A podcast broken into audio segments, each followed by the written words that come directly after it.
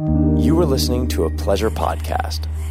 For more from our sex podcast collective, visit pleasurepodcasts.com.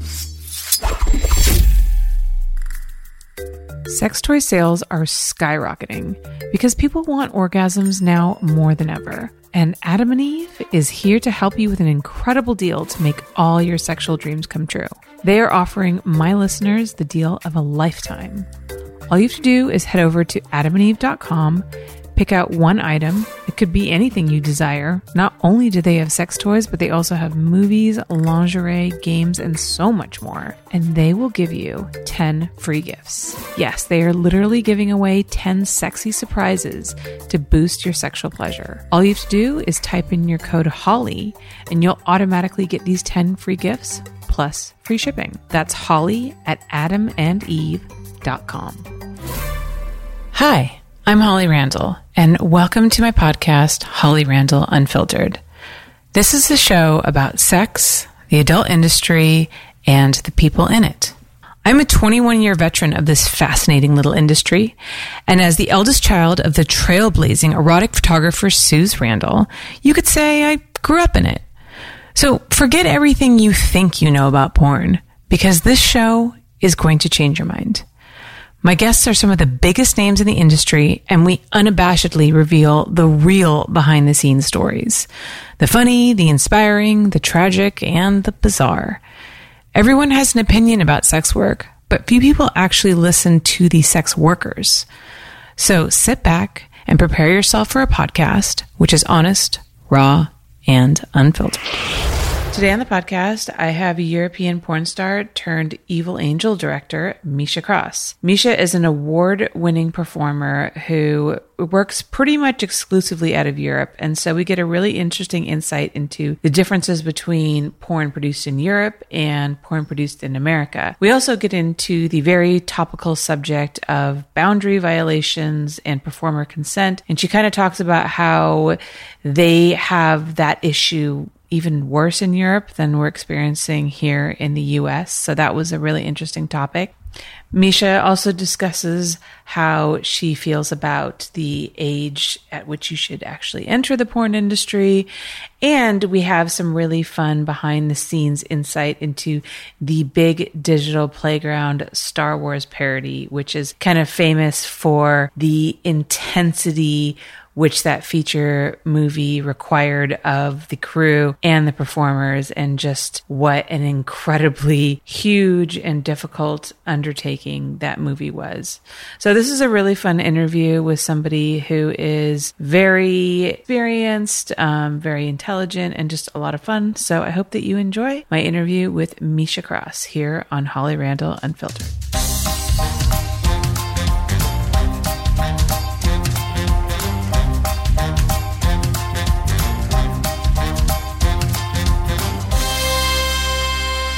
Hello, everybody. Welcome back to Holly Randall Unfiltered.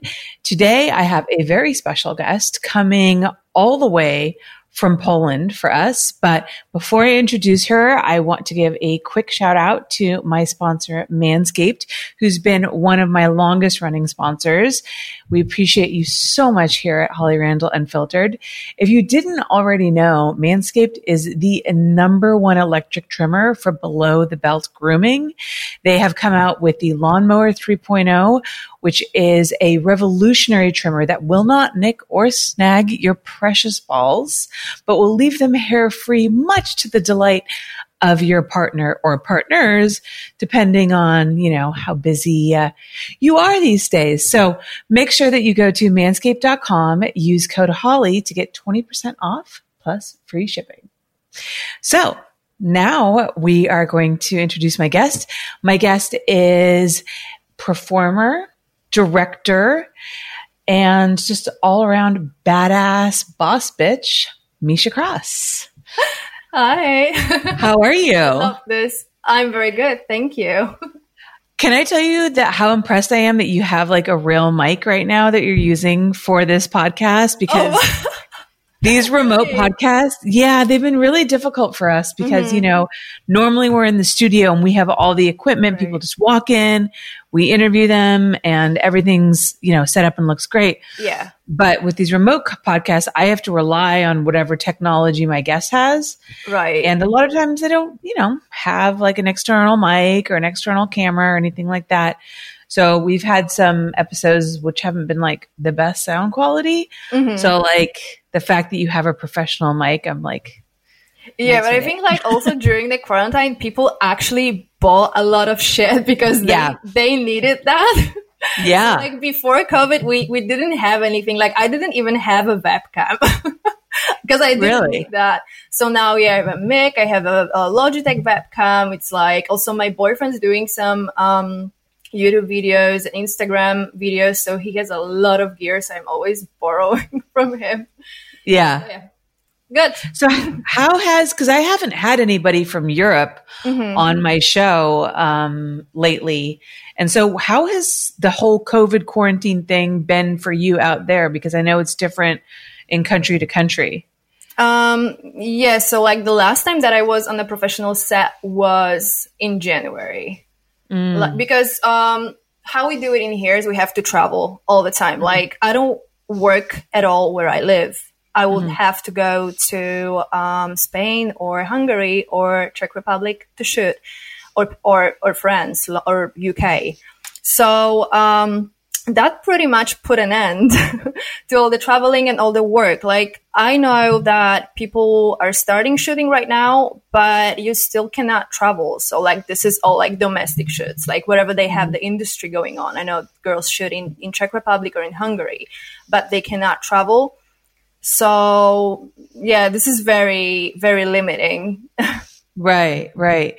And how have the, like, how is it for you just, even going outside, like, do you guys have, cause he, it's so crazy because LA is so, LA, sorry. The United States is so divided. Mm-hmm. So certain states are, behave very differently than other states. Even mm-hmm. like certain cities within the same state behave differently than other cities. So like yeah. here in Los Angeles, especially in the city, they're very strict about wearing face masks at all times when you're outside of the house. Mm-hmm. We've just started opening restaurants, but you have to wear a face mask walking into the restaurant. Mm-hmm. You can take it off at the table, but then you have to put it back on to like walk to mm-hmm. the bathroom. Whereas in other states, it's, you know, they pretty much never close down and it's just mm-hmm. like a mm-hmm. free for all. So oh. what's it like in Europe? Because I, you know, obviously we've heard like how bad Italy was hit mm-hmm. and I mm-hmm. believe Spain as well. So, um, yeah, so like Europe is pretty much the same as America. Like we also have different countries in Europe. So like yeah, every yeah. country has their own um, policy and laws regarding COVID right now. Oh, sorry. and um, so basically, what I know, what I hear on the news is that um, Italy is opening, Greece is opening, Spain is open. Like I even looked up uh, holidays in uh, Tenerife for mm-hmm. August. Mm-hmm. Like they're all open, all the shops are open. Uh, it's pretty similar as in America that wherever you go out, wherever you go to the grocery store, pharmacy, mall, you should put a mask on, or like wherever you use a uh, public transport, you should put a mask on. Mm-hmm other thing is, um, you know, there are people who who believe in like in COVID, and there are people who don't believe in COVID. You know what I mean? Oh, yeah. I, I, believe you have oh, yeah. those people also in in America, right? Are you kidding me? right. So like, yeah, we sure do.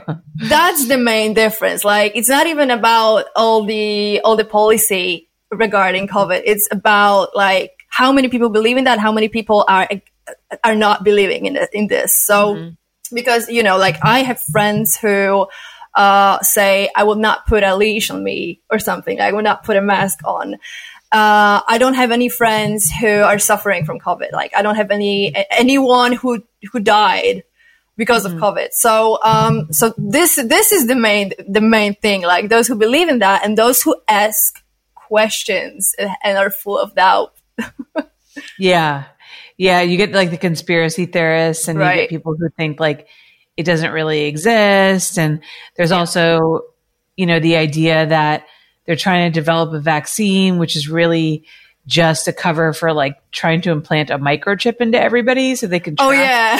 every. I mean, well, I, I, am a big fan of conspiracy, like conspiracy theories. I love really? because they're very interesting and. Mm well, I don't know. Like, you know, I'm a big fan of that. So it gives me like another dimension to things. And like, it also keeps me very open minded. So it's not like whatever they say on the TV or whatever someone yeah. from the government says that I believe and I have no doubts. Like, I like to ask questions. So yeah. yeah. I mean, I think, I think you got to pick kind of a middle ground. Like, mm-hmm. there's, you know, like you need to be kind of like septic but but not, not like you don't believe in that but you need to be kind of like you need, you need to, to, ask, ask questions. questions. right? Yeah because yeah. politicians are full of shit. Right yeah. For sure. But then everyone knows too, that we can all agree on that. Yeah but i also too i don't believe that like 5g um makes gives you covid or whatever the other conspiracy uh, yeah that's that's a little bit too much even for yeah. me yeah. So there's different levels, I guess, of conspiracy theories. Right. I don't know. Right. I, I personally don't pay a ton of attention to them because I find them to be a little exhausting and just kind of ridiculous. I just try mm-hmm. to be mm-hmm. reasonable and generally just follow whatever laws I have to follow and um, oh, yeah. you know think about other things in life. So right, other things like porn. so let's talk about porn because that's why we're here, right? Yeah. so let's um let's start from the beginning. Misha, how did you get into the adult industry? Uh I got in the industry. I I thought it was I think it was 2014 or late 2013. So that's almost seven years. Mm-hmm. Um, and it's just funny because like when I got in, I was 23. So mm-hmm. I believe I was old enough to, uh, to know what you decision. were doing. Like that's another mm-hmm. thing that actually is interesting to discuss that like the age you know what is the proper age to, to yeah there's a lot of a lot of controversy over that and a lot of people have very different and very right. um strong opinions about that yeah like my age was like perfect for me. I would even say like you should be like 24, 25 to join. I don't know. Like mm-hmm. I'm weird about it, but like, yeah, I was 23. Um, I was working before, like I, I had um, lots of different jobs.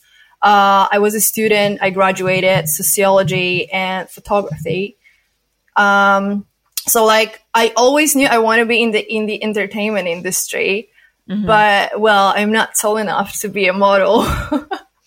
also, like I was like I, I'm not maybe as good as an, as good actor to be like a mainstream actress or something. So I was mm-hmm. always mm-hmm. fascinated by porn industry.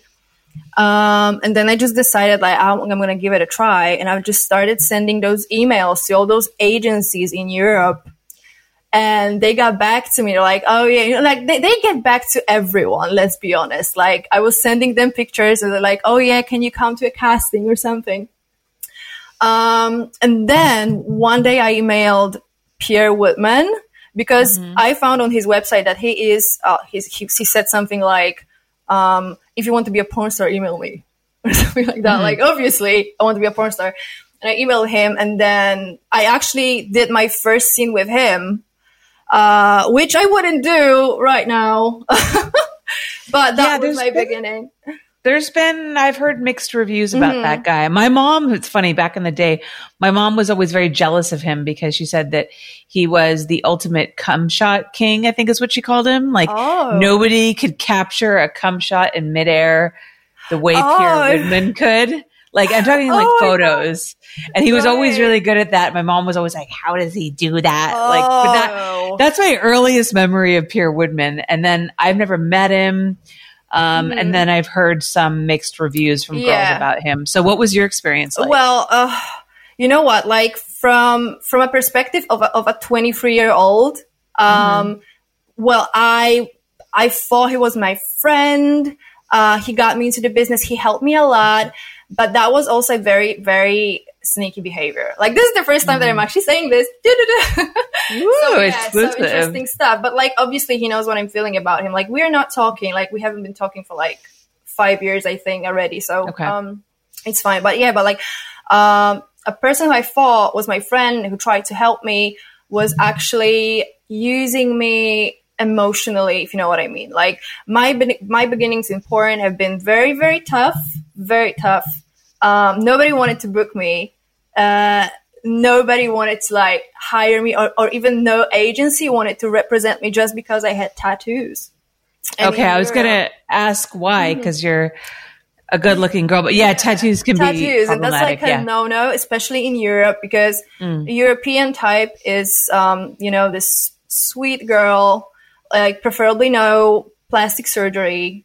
Um, yeah, very natural, very natural, looking. Yeah, yeah, gotcha, gotcha. Right, uh, which is weird because in Europe we're shooting so much hardcore scenes, like anal scenes and everything. So like th- this was just weird to me. Also, when mm. I mm-hmm. when I thought about joining porn, like I was speaking to people and they all said like, "Oh my god, you're gonna be so successful from day one because you look like a suicide girl." And I was like, "Oh yeah." Mm-hmm. And then uh, actually, it turned out to be a big disadvantage. so, so oh, life. Um, so yeah, like he was the, the, the actually the one person that uh, emailed me back and then kind of like uh, helped me to get through my beginnings and mm-hmm. help me to get recognized by companies and agencies.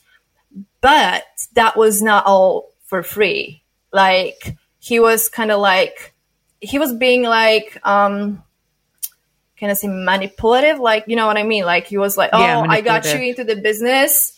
Um, you promised me, uh, you're going to only do anal with me. Like you're going to, ha- I'm going to have your anal you know, in this business, like when one company has someone's anal. Yeah, you're exclusive. So, exactly, exclusive. Um, so that was like very disturbing to me. And then also a few things happened that just made me realize like that he is not really my friend. Like he's one of those predators. And also all the other stories of the other girls. Um, they're all the same, you know, they're all the same. Yeah. Like the big story with uh, Elsa Jean, right? Or like with Lana Rhoades as well. So. Yeah, I I don't know if I heard the Elsa Jean story, but I I remember the Lana Rhoades story. Mm-hmm. I believe. Yeah. Yeah, I remember that I was actually uh, DMing her on Twitter about when she was she was in Budapest. Yeah. Mm-hmm. And she was just like, yeah, like basically saying that she's not feeling comfortable um, she just wants to leave. That's why she left and she never came mm-hmm. back. She just didn't feel comfortable with him. So mm-hmm. yeah, like I was with him for like a first year of my career. We, we were uh, we were taken with him everywhere, like to Valencia for convention shows, to Bucharest for another convention, even to Berlin. But it was just like you knew you have to be nice, if you know what I mean. Mm-hmm. Like it's not just um, it's not a nice guy who means well for you. It's like, well, he takes you uh, with him, but he wants something in return. Right. Like, for example, so ulterior motive. Or like, or like, so, you know, like he knows so many things about you. Um, it's just, it's just, I don't know, it's just scary. So I've kind of like, then I went to LA the first time and, um, he was mad at me about it that I like shot with so many companies and I like I forgot about him and I should be grateful for everything. Um, and even like on his forum, like he has this forum, woodmanforum.com. and he was just like talking to all his, to all his guys there. They're like basically, they worship him like God. so right. he's always right. He's always right.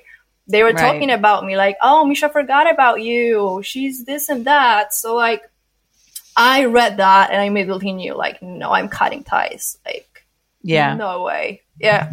So that was my beginning. it's crazy to me how people have that sense of ownership over other mm-hmm. people that you know they helped you get your foot in the door of an industry and therefore you owe them your gratitude and everything for the rest yeah. of your life like we all got somewhere with the help of somebody at some point right, right right and yeah one can be grateful but there's a difference between being grateful and being kind of a slave, slave to right. them mm-hmm. because of you know the fact that they helped you initially and i just yeah and also really I, I, think it was also because he knew that i struggled in the beginning so and he knew how much i cared about it so this is this is how people use people you know what i mean when they yeah. see how much you care about something uh, they see it as um, as something they can take advantage of right? Mm-hmm. So he yeah. saw I was like vulnerable and I really cared and I was hardworking. Um, so he was like, yeah, you know, it's gonna be okay. just need to trust me. It was just like, oh my god, such a predatory yeah. behavior, so much. Yeah, yeah. So you mentioned uh, earlier when we were kind of going over mm-hmm. back and forth about topics before we started. You know, obviously, there's a lot of conversation around boundary violations and consent in the adult industry. It's mm-hmm. been a topic that's been of concern for the last I would say a couple of years, but it's taken, it's kind of reached new heights within the last few weeks. Mm-hmm. Um, and you mentioned that you've experienced some of that as well. Is that specific to what you just talked about, or are there other experiences that you've had? And and what have you learned from those experiences that maybe you could pass on to newer talent mm-hmm. that could mm-hmm. help them avoid going through the same thing? Yeah, so that was one of the well, one of the situations, like multiple situations, but like I am thinking about it as just one situation, just right, right, including right. one man, right? Right. Um, but there were a lot of, but like I just I don't want to be giving a bad name to the industry as well, uh, because this happens everywhere like Absolutely. all of the industries. But it is important for us to talk about it because if we don't talk about it, just because it's porn industry and just because people think that uh, our industry is uh, just you know a shady place, a really really bad place. Uh, then we're not going to change anything. Like we need to talk about it because this this stuff happens everywhere. Um, yeah, I mean, by being quiet about it, you're allowing the predatory behavior right. to continue because right. it's being buried and it's being hidden. But right. by coming out and using, you know, the power of the performer and using your voice to point those people out, we can push those people out of the industry because mm-hmm. there's a lot of, like you said, like you said, like it, it happens in every industry. And also too, you're right. We have been talking a lot about the bad things that have been happening, but there are also wonderful, wonderful people in this industry. Right. There are wonderful directors and producers, yeah. companies that really care about the girls. So, you know, if we can kind of cull the herd a little bit mm-hmm. and get rid of some of the predators, then we can really open up space for, you know, the ethical companies to continue working. Right. So, uh, I was, I was lucky enough not to have any major bad experience as we have seen on Twitter recently, last yeah. like past two weeks, we have seen some really, uh, really hardcore stuff. So mm. I was lucky enough and fortunate enough not to be a part of any real hardcore um, issues on set. Mm-hmm. But um, you know, like smaller things, uh, smaller things that stay in your head somehow, and then you realize how much impact they have on your life. Mm-hmm. Um, like you know like shooting for companies uh, who who put you to do a scene with someone that is on your no list even though they knew you wouldn't work with that person. And then so what happens? You show up and it's someone that you, yeah and there's just someone who then, i specifically said i wouldn't work with. And then it's like oh we couldn't get anyone else. So what do you want to do that's what happened to me many times. I remember one situation um, when I was, uh, well, I'm not going to name names because I don't think right. that's as serious. So I need to like warn people. But like mm. one of the situations was I was shooting in UK and well, I arrived, I, I took a flight. I arrived on set. I was, I was exhausted, tired. And then uh, the guy was picking me from the hotel to the location. And I'm like, okay, so who am I working with? obviously yeah. I need to like, I need to ask before shooting a scene, like five minutes before, because nobody tells me this is how it works in Europe. Like nobody tells you who you're working with because they don't think this is relevant information. Right. So I, I just wanted to be like, you know, um, who am I shooting with? And uh, the guy, the director says, Oh, you're shooting with this and that. And I'm like, um, but you know that, well, I said I cannot work with this guy. Like he is too big for me. Mm-hmm. Let's just put it this way. Like I have major problems shooting with this guy and he's a nice guy, but you're not going to get a good scene by putting me with him. This is like, I am telling you because you're going to be screwed after. Mm-hmm. And, uh, he was like, Oh, you know, you know, he's going to be very gentle with you. Uh, you'll be fine. You'll be fine. You're a top performer. And I'm like, okay, but it doesn't it doesn't make any sense. Like, what do you mean I'm a good performer? I'm a good performer, but like I know my body. You know what I mean? I'm not gonna. Let me. Nothing's let me gonna change that. Let me guess. This was a man who was telling you this. Of course, of course. yeah, men. men no idea, people, idea how vagina works. It, that's what I was gonna say. It's always people without a vagina who are like, "Oh, your vagina will be fine. Like no, you won't have any problems." Like play with it a little bit and with. Dude, you don't own a vagina. like yeah, you have no idea. Right. Like I, I've been carrying my vagina for 30 years. like I know how it works. so I'm pretty much aware of um, what penises can go inside of it. Yeah. And this one is not entering it. So, yeah. uh, well, obviously the question was, okay, so what do you want to do? You want to fuck up my day or you want to do the scene? Yeah. Um, well, we started traveled all that yeah, way. I traveled. I traveled yeah. for like to do two scenes. I traveled for two days to do two scenes, obviously. I just wanted to do it. I was like, okay, let me just try. Um, and I remember I was I was like I did a blowjob, and then obviously with the first position that was uh, I was like, okay, let me just choose something comfortable for me. Um, I don't know, cowgirl or something, so I can just stretch it out. I remember I I was trying so hard for like ten or fifteen minutes to put it in.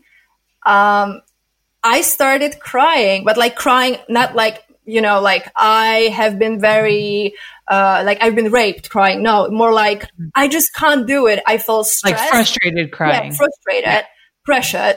Uh, I was like, I just, you know, I cried because I didn't know what to do. I was just so stressed out. And the guy looked at me with the camera in his hand. It was just like, okay, let me know when you're ready. and I'm like, like basically my vagina is crying for help. I cannot yeah. do this scene. So we didn't do this scene. I was like, look, like, do you want to see the inside of it? Because it's pretty bad. I don't even know if I'm able to do the second scene. So yeah. this kind of stuff, you know, it happened, it happened to me, uh, let's say at least like four or five times.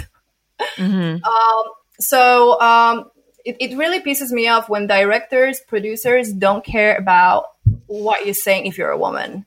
This mm-hmm. happens so many times, especially when you're when, when you're a woman, because men, uh, men can be divas. Let's put it this mm-hmm. way, because he needs to come right by the end mm-hmm. of the mm-hmm. scene, and he needs to be comfortable. So they mm-hmm. always complain about, oh, this position is not good for me. I'm not gonna come in this position. I just want to say, like, no one cares just do your fucking job. You know what I mean? Like how, like what people say to you. Yeah, just, just exactly the same situation. Uh, and they're always like, oh, I'm too cold or I'm too hot or I am sweating. I'm not going to be able to come. Like, honestly, 80% of the time. and I'm just like, oh my God, even, even like when I'm shooting at home, obviously with my Snapchat dig, that is my boyfriend. Mm-hmm. He's always like, he's such a diva. Like men are divas. like when we're doing a, a, scene, I've seen a video in the shower. He's like, I'm not going to lay on my back. It's wet and dirty and I'm not comfortable. And I'm like, oh, tough shit. right? So yeah, this, this, drives me insane. Like how we prioritize, um, men's, um, well-being over women's and and women make more money in porn so they should be a priority right like we sell yeah. movies so yeah i think a lot of it has to do with the fact that you know you need that pop shot in order to close the scene because yes. porn scenes are all about the male orgasm not the right. female orgasm right. which is another you know right. topic for exploration all in itself mm-hmm. and the men are dealing with a very temperamental appendage, which right. may or may not work, whereas we can just slap lube on there. Yeah. But yeah, you're right. It's a difficult job. And that's why I personally am very picky about the guys. Good. with. you should be. Sure. Yeah, you should be just to save yourself some, you know, bullshit. Yeah. I remember once, um, I was doing a big feature and that was a very, very long day. I think that was for Digital Playground, like a Star Wars movie or something. oh, yes. I've shot Digital Playground movies and they are very long, very yeah, long days. Very long days, especially also. Like, features are just long days in general. Yeah, but like also in Europe, like you, you need to add traveling. So like I, I'm already tired when I'm when I'm boarding. yeah. So like then obviously everybody comes from a different country. So um uh, we arriving the day before, we are checking in our hotels, and then the day starts usually 8 a.m. for makeup. And mm-hmm. that was a big feature uh, with with crazy makeup, a Star Wars party. So like obviously. And I remember Oh God, was that the one? Because I know that they did one fuck, did they send Aria Alexander out for yeah, that one? Yeah, and Eva Lovia. And she did get, yeah. Oh my God. Yeah, oh, I heard about this one. And a body and they, Yes, yes. Oh my God. Yeah. I remember he didn't like the makeup. Yeah, I was, maybe I was yeah. talking to, I was oh talking to somebody. The makeup took like eight stories. hours, yes. eight to nine hours. Yeah. Just for makeup. I have so many stories about this shoot. That was like, the best thing ever because there's just so many ridiculous stories coming out of it. So like the makeup took forever and we were um, four or five girls. It was Eva Lovia, Ari Alexander, me. I know it was Ella Hughes, but I don't know if she was body painted, and I think someone else. So like in the same time, body oh painted. God. We had three makeup artists, but only one of them was doing the um, you know, this kind of, uh, how do you say, like a sci-fi the special effects. Special, special yeah, effect. Yeah, yeah, yeah, yeah. This way. So that was a long day. And also we were shooting, um, outside London, like in, in an abandoned prison or something. And that was not summer. so it was very, very cold, no heating whatsoever. Um, so I remember we started 8 a.m. and then we finished I think around midnight. Mm-hmm. They were shooting like two sex scenes, I think, and also uh, some acting.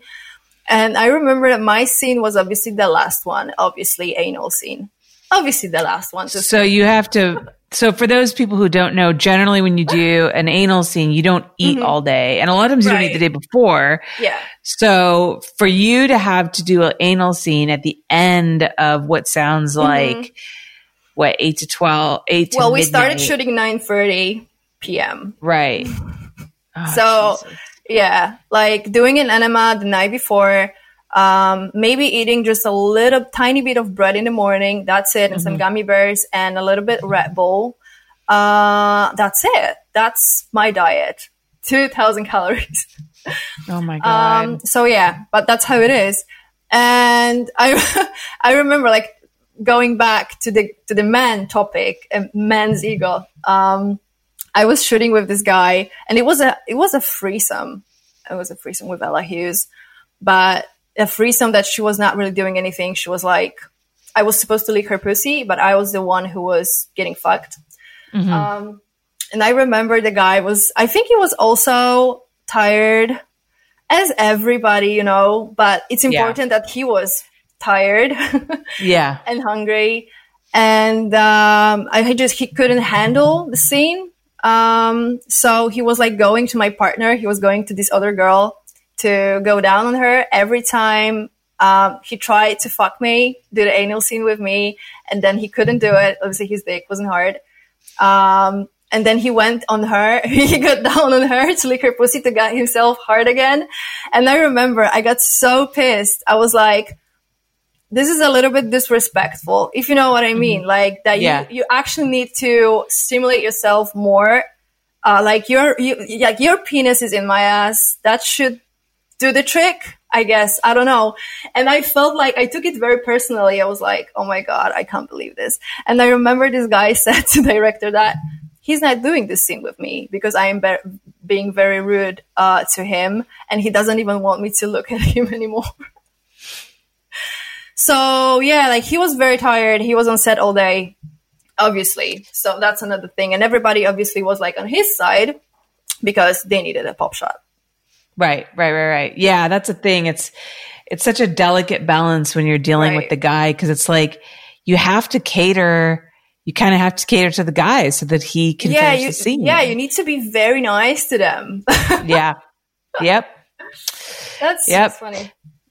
All right. Well, we're going to take a quick commercial break. And yeah. then when we're going to come back, we're going to talk about you crossing over to the other side mm-hmm. of the mm-hmm. camera and doing some directing. Okay, okay guys, hang on. We'll be right back.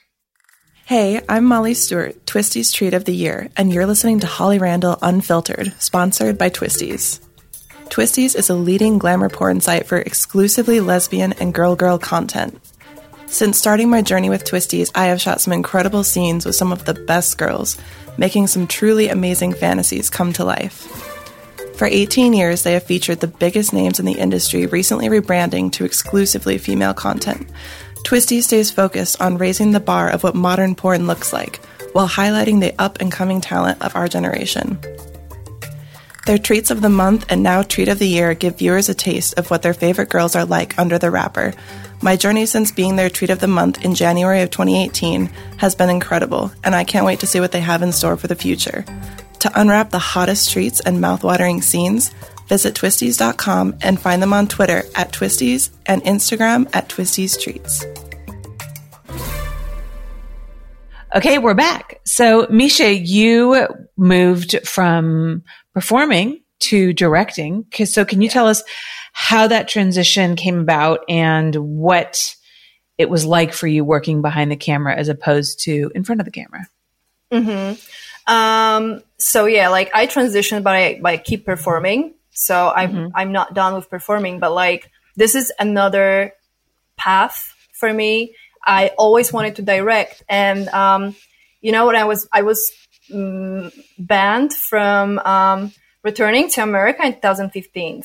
When I was trying to come back in 2015, and basically stopped me and sent me back home. Like oh, everybody knows, yeah. everybody knows yeah. already. Um, so uh, then I decided that I'm going to do everything to come back. Uh, but obviously they banned me for five years. So that was not mm-hmm. so easy to do. Uh, so I decided I'm going to stay relevant. I'm going to, I'm going to keep on performing.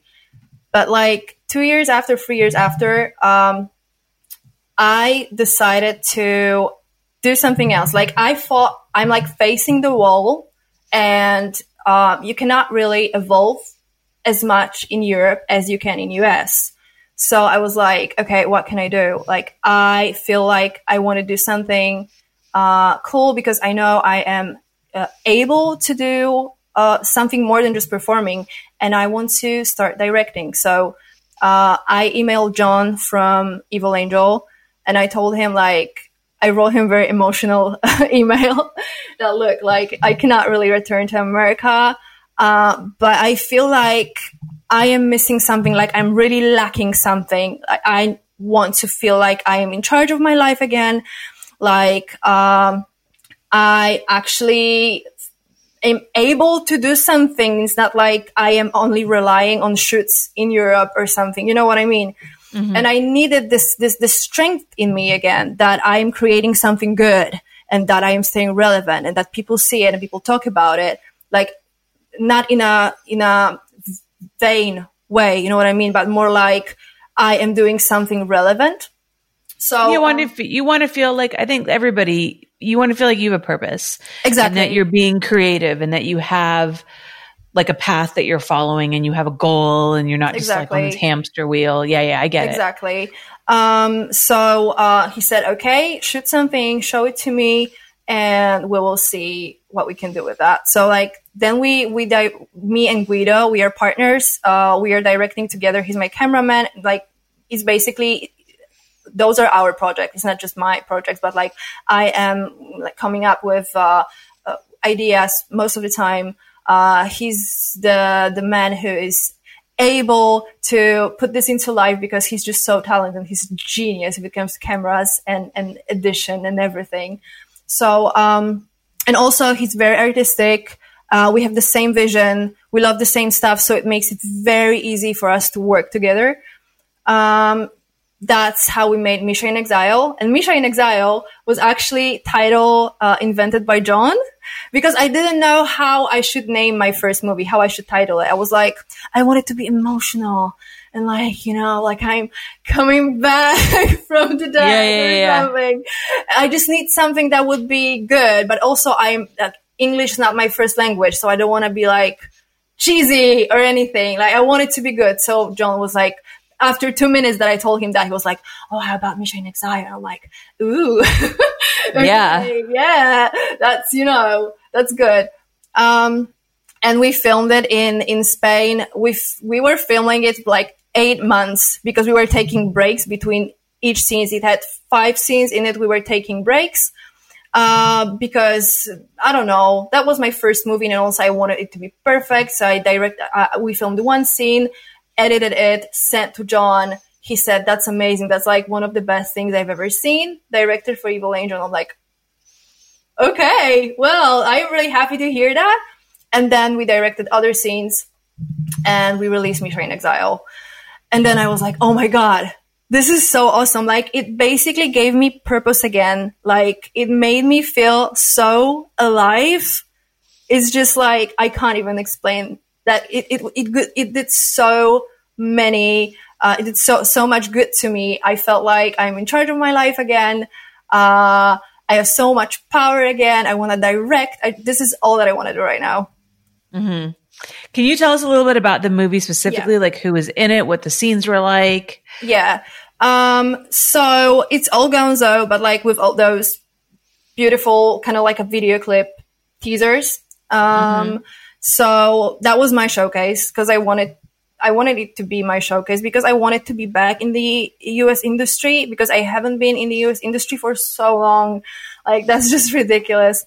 And there's yeah. nothing that I could do about it. So I was like, I need to do a showcase to let people know if, if there are people out there who don't know that I'm still shooting because obviously I'm in Europe and a lot of people don't follow European porn. Um, mm-hmm. I need to let them know that I am still alive and uh, I'm okay. yeah. Um, so that was a showcase, and uh, I had Erik Everhard in it, uh, Ramon Nomar, um, uh, oh my god, Lutro, I think he's a performer from Prague. Um, and I had Dolly Diore in it in a threesome scene with Ramon. So yeah, I think I used also. So all the scenes were starring you. Yes. Yeah. But you got to direct your own showcase, basically. Yes. Yeah. Cool. That's great. Now, yeah. a lot of girls don't necessarily get to do that.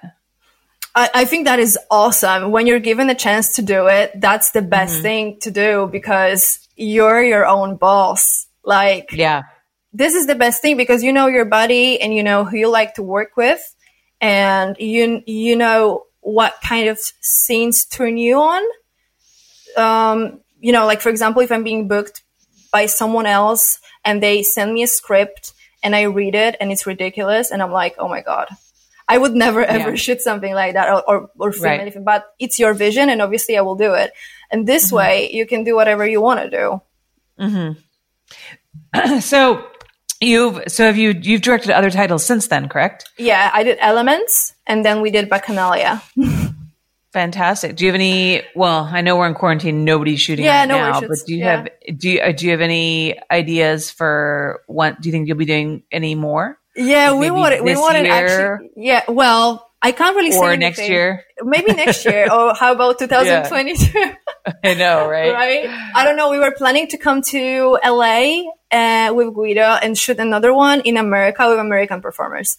Mm. We were planning to come in May. so let me put it this way. Yeah, that didn't happen. Yeah. Also, I cannot get my visa renewed in my passport because all the embassies around the world are, are closed. And yeah. the only thing they tell you is that we don't know when we're going to open again. Yeah, that sounds like pretty much everything. Yeah. Yeah. so tell me a little bit about what's different from European porn and American porn because a lot of people in the American porn industry aren't familiar with how European mm-hmm. porn works. And specifically, I wanted to ask you because another thing that is a very hot topic right now is is racism in American porn mm-hmm. specifically. Yeah.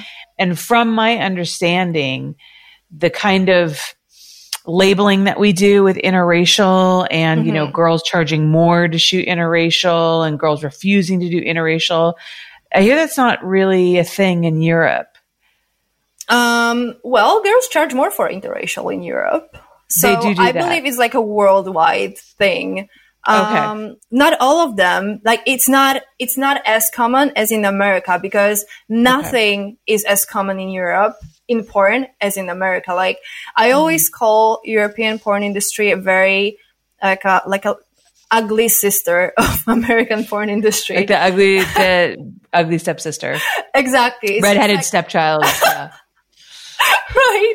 Like they want to make it like, legit. Well, it is legit, but like it's not working properly. It's not as professional as it is in America. Like uh, m- main difference is um, that you're not really represented by agencies. We have agencies, but it's not like uh, like you have in America, like Spiegler, OC, right, or like ATMLA. Yeah, they're kind mm-hmm. of more. One thing I noticed because I've shot in mm-hmm. Europe a few times. Mm-hmm. I used to go and shoot in Prague every year. Yeah. Um, and one thing that I noticed that was a big difference was that one girl could be with several agencies. Right. Yeah. That was very thing. confusing to me because here you have one agent and you sign a contract with them. Exactly. And if you try to work with another agent, like you'll get sued. But agents here also, I mean, they're at least supposed to. They don't always do, but they also are supposed to act like kind of as managers mm-hmm. as well and like give you advice on how to build your career and that right. kind of thing. Well, yeah, career, that's another good word because you're totally able to make a long time career in America.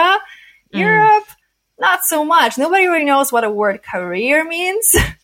like they don't care about awards. They don't care about nominations. So, um, if you win an award, if you're a performer, if you win an award like AVN Best Foreign Female Performer, no one really cares. They don't put this on the website next to your name that you won something.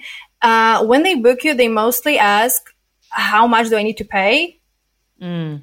Um, yeah, like uh, obviously they know straight away that if you have awards or nominations, you will probably ask for more money. So they don't even ask if you're available.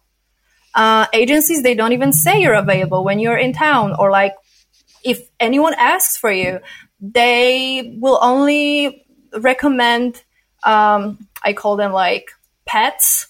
So there are like few girls for example in budapest or in prague. They're like they live there and they are kind of like exclusive to the agency five or six girls and they will always recommend them even if, for example, Misha Cross is in Prague, she's available to be booked, no one's gonna say a word because mm. they need to uh, push push you know all those girls who are exclusive to them for whatever mm. reason.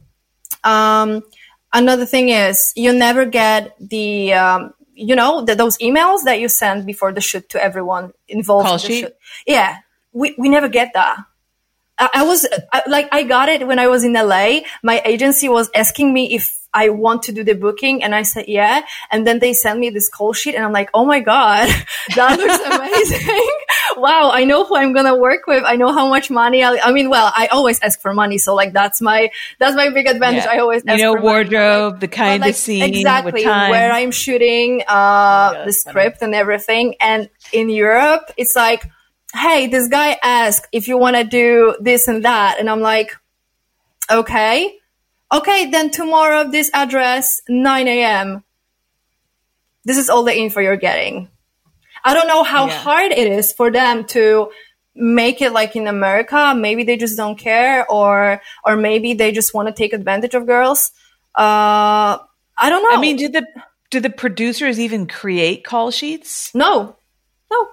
No okay. one cares. No one yeah, cares. Yeah, it's a very. I, I think also too like because you know a huge portion of the adult industry mm-hmm. in the U.S. is based in Los Angeles, and mm-hmm. L.A. is the production hub.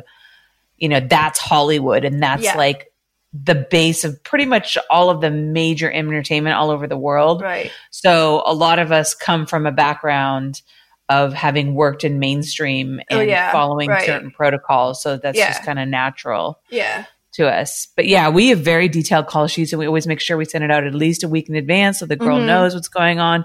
Right. the agents don't always pass it on to the girl like they're mm-hmm. supposed to, or they send it the day before. But yeah, but we always like send out thing, right? Because you yeah. have those call sheets.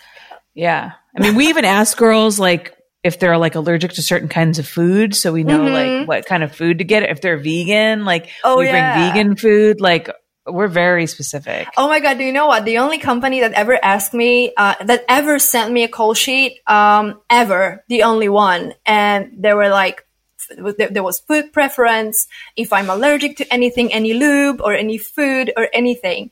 That was um, VR cosplay. You know them? Oh wow, they're Americans, right? I think, or they should in Europe as well. So, yeah, I'm not sure. I don't know them. Yeah, I, I, I know they shoot a lot in America, uh, but they also had a team in Spain and they were shooting in mm-hmm. Spain. And that was the only company uh, that sent me a call sheet. wow, that must have been really impressive. yeah, I was like, oh, wow. okay, now we're talking. I thought That's I was so- going somewhere away from Budapest to the Hungarian village shooting a POV with a guy. That's so funny because we totally take that for granted here. Mm-hmm. You know mm-hmm. that that that's exactly what we do. Yeah, but that's why also so. I I stopped shooting in Europe. Like I am not as mm-hmm. active in Europe as I was in the beginning because I very soon realized how different it is, and um, and it's just not worth it. And also, it's just um, you know people taking advantage of you, and also all the stress coming along w- with that with that lack of information or uh, once i was even sent to a shoot that i was not even i, I was not sure if it was not um, you know like a meeting or something. like an escorting gig yeah, I am yeah.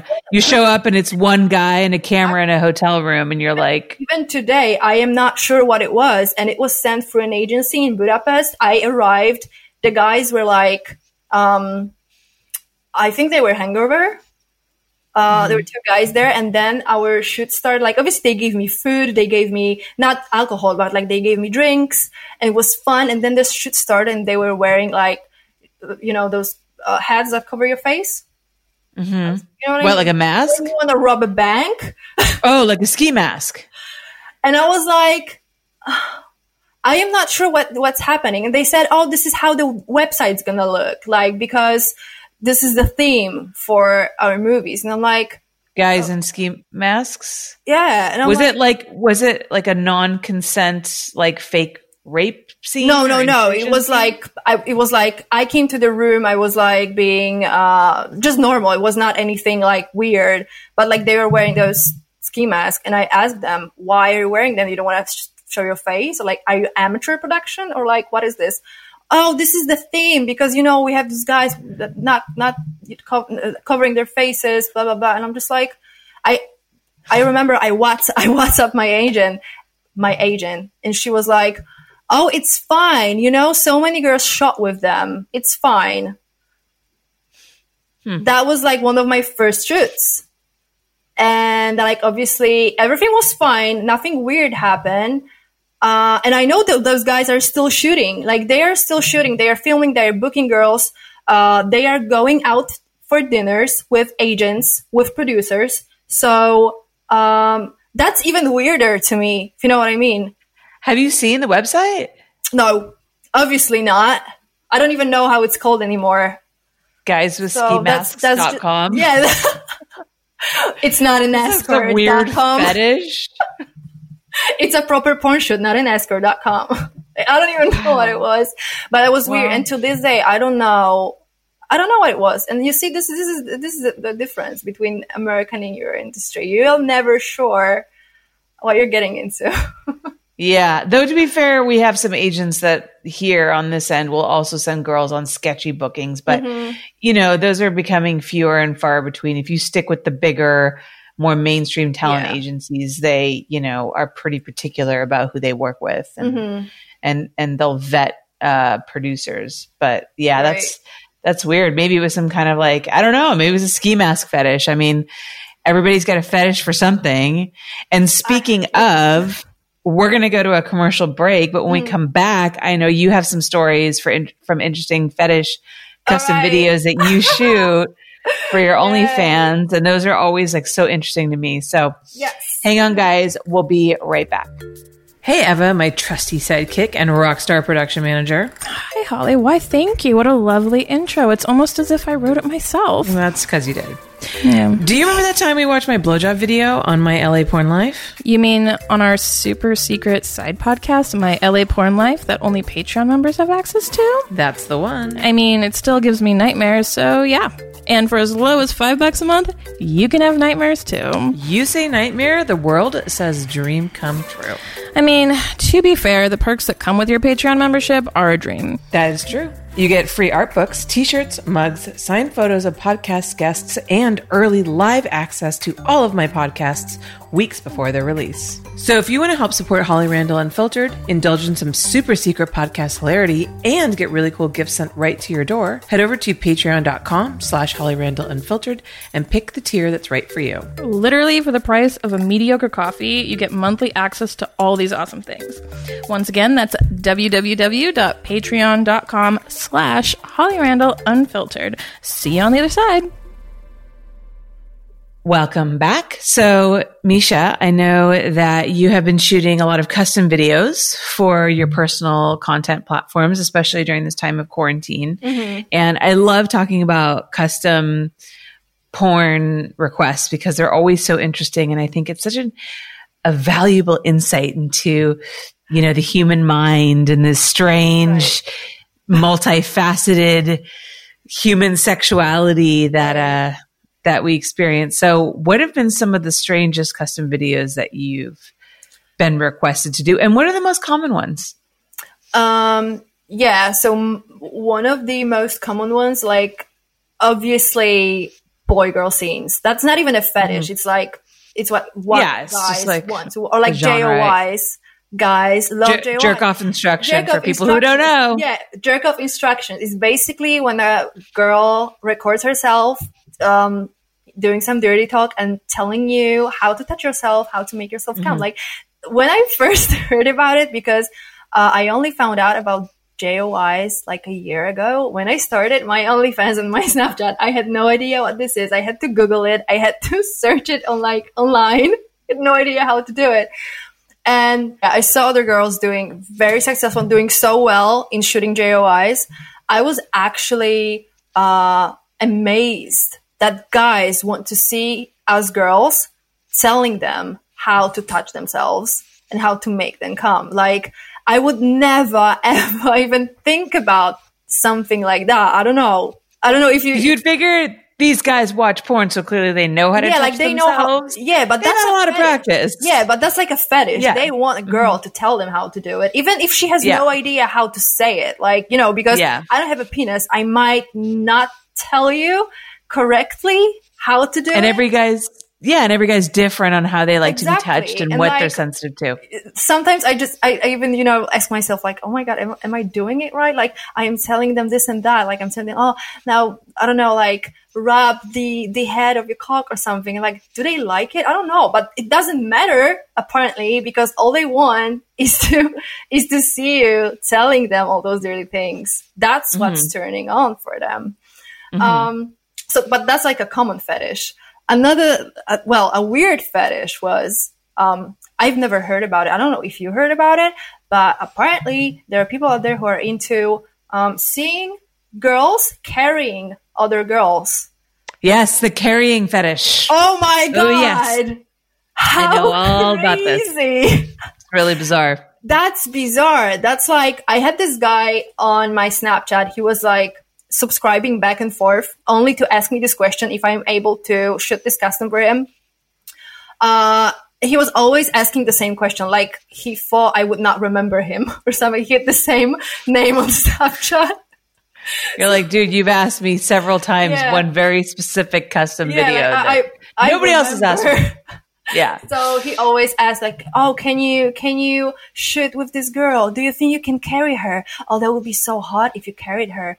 Like, oh, but also COVID, you know.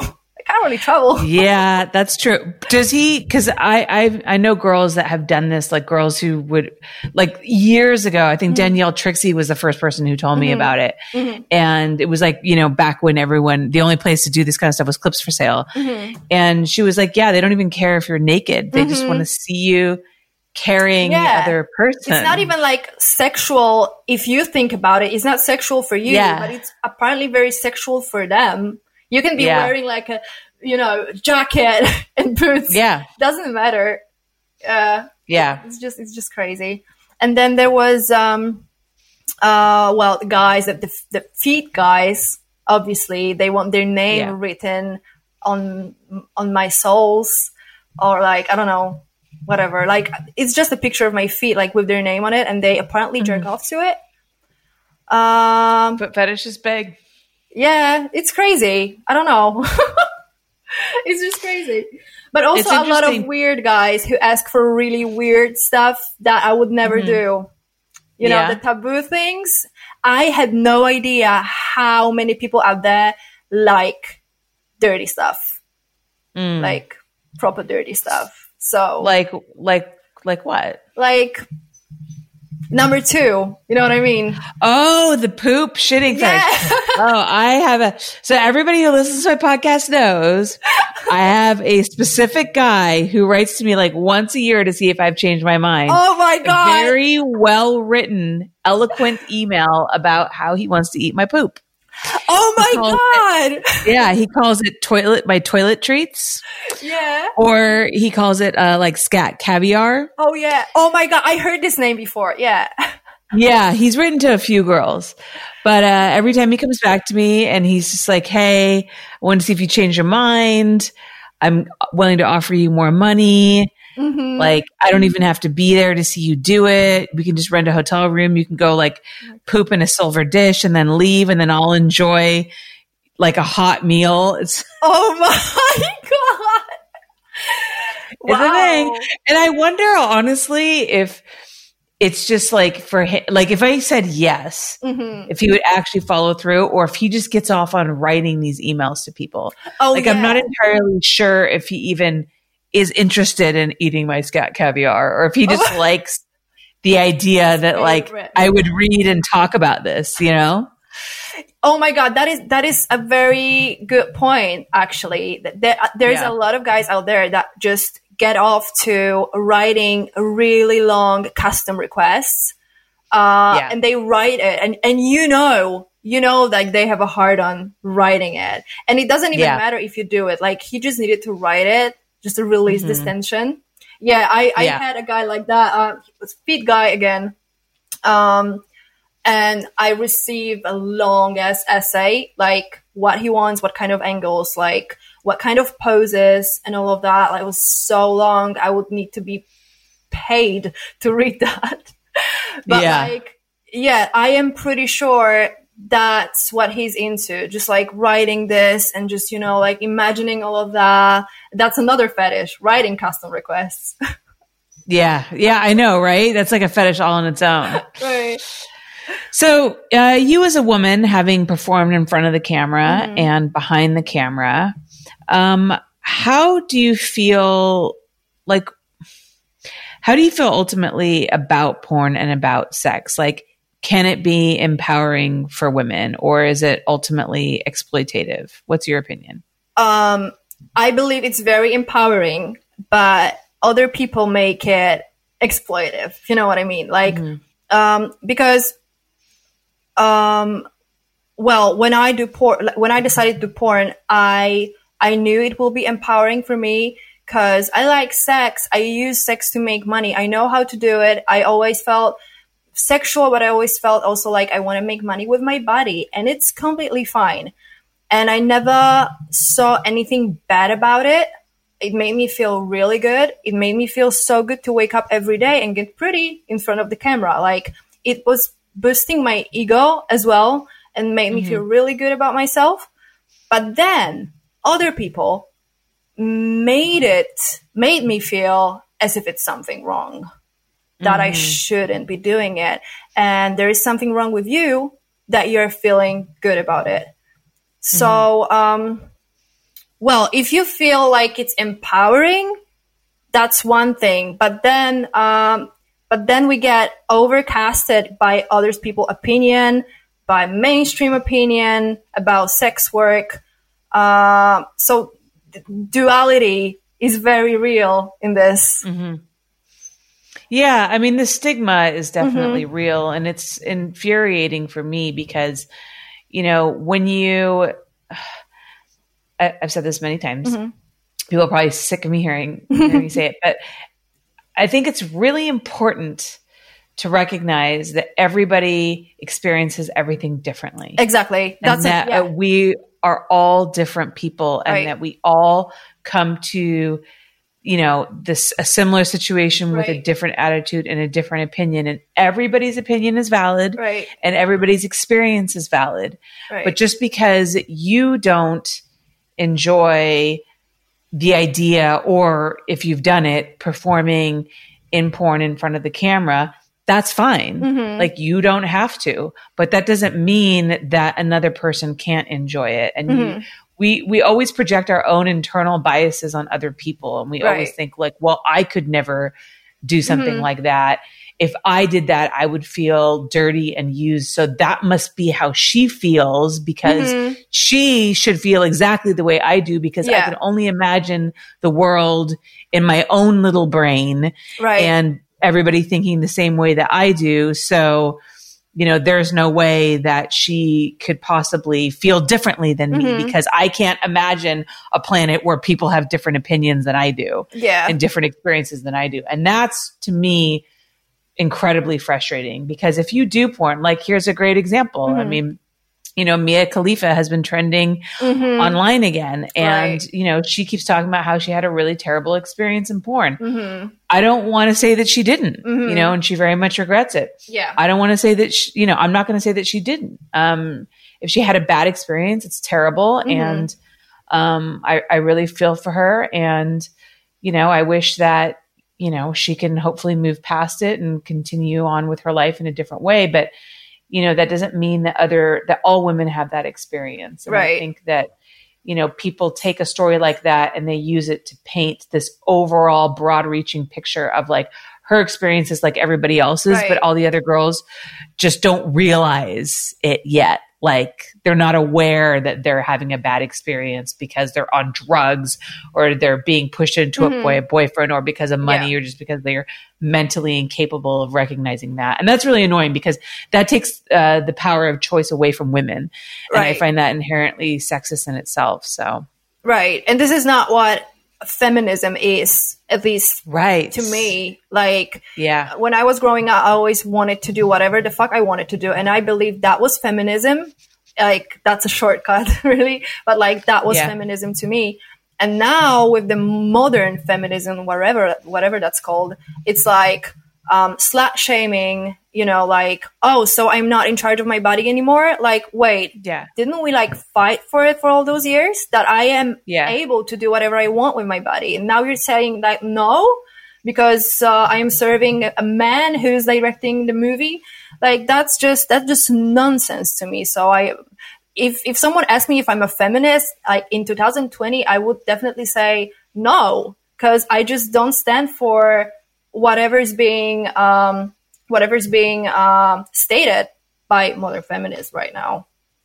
Yeah, I mean, it depends on what your idea of what feminism means. So we actually have a really great term um, that is, I think, really appropriate for uh, describing the kind of feminism that you're talking about, which is so we call these women swerfs. So they're sex exclusionary hmm um, radical feminists. Okay. So they're feminists and they believe in women having charge of their own body and making Right. their own decisions, except when it comes to sex work. Okay. Right. Because Right. Right. Right. That doesn't count, you know. doesn't You can make all the work. choice right. You can make all these choices about your own body in Mhm. all these different ways. Yeah. Except for when it comes to sex. Yeah. Because you couldn't possibly enjoy sex as a woman because Right. it's all for men. And so it's just like Right. it's really backwards. But yeah, it just, you know, it depends on what you determine feminism is. Like if Mhm. you decide if feminism to you to me like feminism is just about like trying to balance the inequality between men and women, right? Mhm. Right. So therefore, like I would say that, yeah, sure, I'm a feminist. Right. I mean, and in the example of, you know, whether or not women are exploited by porn, like, Mhm. do you ever see people rallying for getting men out of porn? Do you ever hear about that? You never hear about like all these Mm-hmm. Poor men, they're being made to do, they got to keep their dicks hard all day, and then they got to take Viagra and like, and you know, it's a thing. Like men can Yeah. be exploited by porn, but people don't talk about that Yeah. because men have always been seen as being like these strong creatures that understand the decisions that they're making and can bear the responsibilities. But you know, women, we still cast them in this victim role. Mhm. Um, who can't? Sorry, I go. You get me talking about this, and I go fucking on. It's, it's I know. it's a really great topic to talk about. I love this topic. Yeah, but yeah. like, but also like when you when you go on Instagram, um, simple simple example like uh, when a porn star uh, posts a picture of her being pregnant, mm-hmm. right? All the comments, like ninety nine percent of the comments, are like, "Who's the daddy?" That oh, is, yeah. that is so like you know what? I don't even go on Instagram anymore. Uh, when I know there is some controversial controversial shit going on in the comments, like I don't even open that because I am boiling. I am enraged. I just I I don't even like want to start this. This makes me so angry. And then I go on uh, male performers only uh, Instagram accounts, and it's like, you know, they just praise those guys. Like, oh man, you're the dude. Like, you know, completely different story.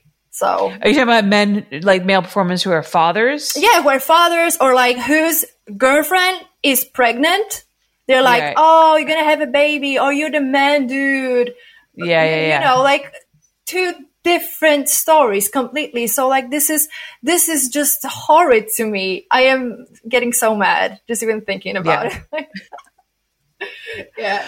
Yeah, there's a lot of There's uh, a lot of that. Yeah. There's still a lot of inequality between men and women, but you know. But also women is always a property of a man because yeah. also in the comments you can find um, people writing oh remember this is someone's daughter this is someone's sister so woman is always uh, a property of a man. Yeah, this is what true. describes us.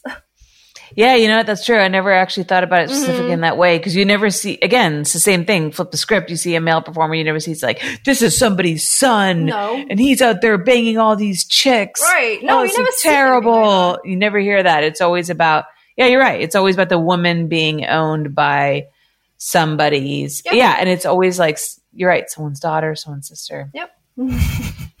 you know. Anyways, well, thank you so much, Misha, for coming on. It was really good to see you. That was amazing. Thank you. So, can you tell everybody where they can find you on social media? Plug any websites that you want to plug, anything right. like that? So you can find me on my free socials on Twitter. It's xmishacrossx. Instagram is the same. It's xmishacrossx. And I have OnlyFans as we spoke about it. Um, it's uh, sunlitsmut.com, and you can also find it linked on my Twitter and on my Instagram. So this is where I'm shooting right now um, during quarantine. Uh, so we can ask maybe for a crazy custom, like maybe carrying a girl or anything like that. yeah, yeah. carrying a girl while eating poop at the or same time poop. and having your name on the bottom of her feet. So many options. And you guys can follow me at Holly Randall on Instagram and on Twitter if you want to support this podcast. As always, you can go to patreon.com slash Holly Randall Unfiltered. Don't forget, I have a Facebook group, facebook.com slash groups slash Holly Randall Unfiltered. And of course, go to hollyrandallunfiltered.com, join my mailing list where you can keep up to date on all the news about the podcast and everything that's coming up. Thank you guys so much for watching. Misha, thank you so much for coming on. Thank you so much and for having oh, me. It's so much fun. yeah, of course. See you guys next week. Thank you so much for listening. If you love my show and want to support it, I ask that you take the time to rate and review my podcast. Now, if you're not sure how to do that, you can go to ratethispodcast.com slash HRU and you'll automatically be directed to the various podcast apps your device supports and then be led to the place where you can rate my show. Five stars, of course, and leave your glowing review. Okay, it doesn't have to be glowing, but you know, say something nice. You can also financially support this show through my Patreon by visiting patreon.com slash Holly Randall Unfiltered, where you get so many perks for your support.